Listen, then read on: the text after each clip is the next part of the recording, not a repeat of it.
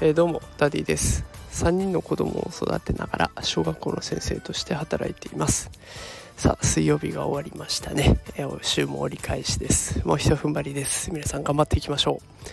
えー、さて本題になりますが今日は人と人とをつなぐのは気配りなんじゃないかなというところで配信していきたいと思います、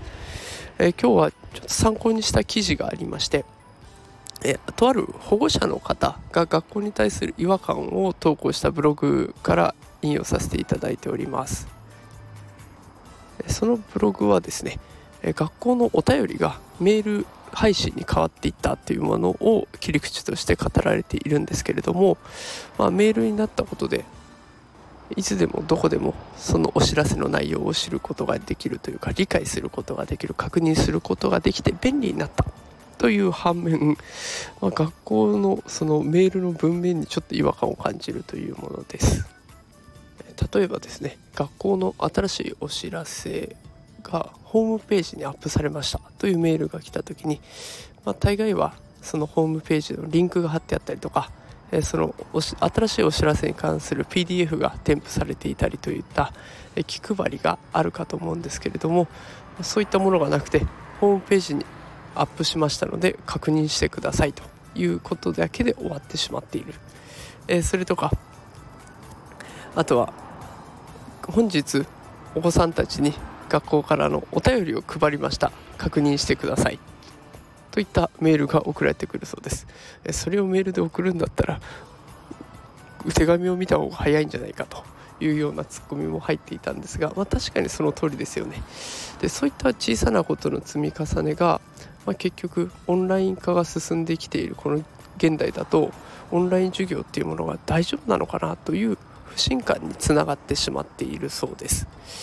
このブログを見た時にやっぱりこう保護者と学校とには少なからず溝があってそれを埋めていくために必要なのは気配りなのかなと思いました。でまああの私も学校で働いている立場なので学校側の考えを話すとですねやっぱりどの家庭も確実にメールが届くというわけではなくてそれこそ w i f i 環境だったりとかあとはデジタル機器の操作の得意不得意があったりとかっていうことで、えー、まあ紙ベースのお知らせの方が確実に伝わるという面があります。まあ、これがずっと続いてきた文化ですから、まあ、それで慣れている家庭もあるということですね。えただデジタル化をすることでのメリットっていうのは我々も十分分かっているので、まあ、できる限り浸透できるようにこれからも継続して発信し続けないといけないなと思いました。ただその中には気配りっていうものが必要になってくるんだなということを感じた投稿になりました。この気配りですがきっと家庭でも必要になってきますよね。子供に対してあれをやりなさいこれをやりなさいで指示だけを出すんじゃなくて、まあ、やってくれたことにお礼を言ったりだとかいつもやってくれてることに改めて感謝したりとかやってくれたことを褒めてあげたりとかいろんな気配りをすることで子供との関係も円滑になるのかなと思いました。さあということで今日は人と人とをつなぐのはほんの些細な気配りなんじゃないかなというところです。